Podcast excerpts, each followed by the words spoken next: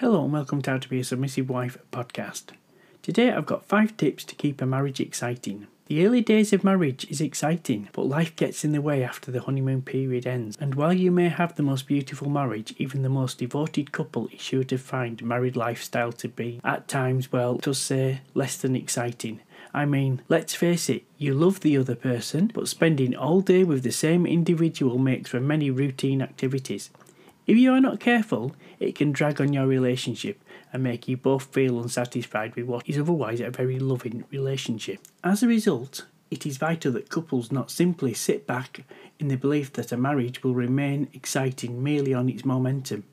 Instead, spouses must take some basic steps to infuse their relationship with a bit of excitement. Number one, have independent interests. You cannot have anything interesting to say if you spend every waking moment doing and experiencing the same things. Having independent interests is not a sign of a weak marriage, as some newlyweds believe, but rather a sign of its strength. Having separate interests means that you have something unique to bring to the conversations, ensuring that you both always have something interesting and, yes, exciting to say to one another. Tip number two spontaneous events.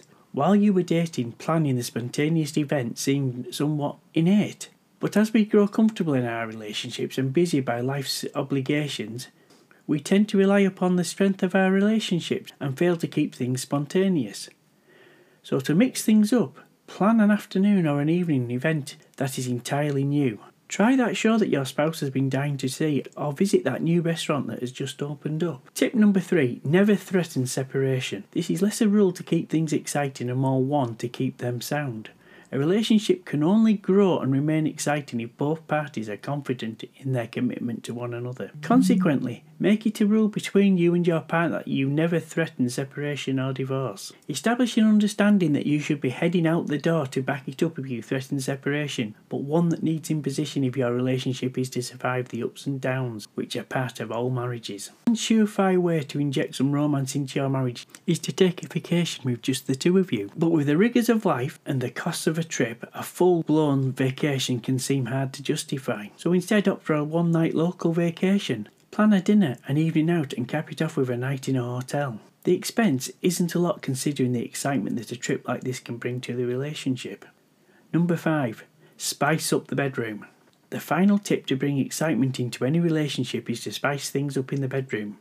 Your sex life has a strong correlation with the strength and satisfaction of your relationship, so try exploring a new position or even a new sexual fantasy or an adult toy with your partner.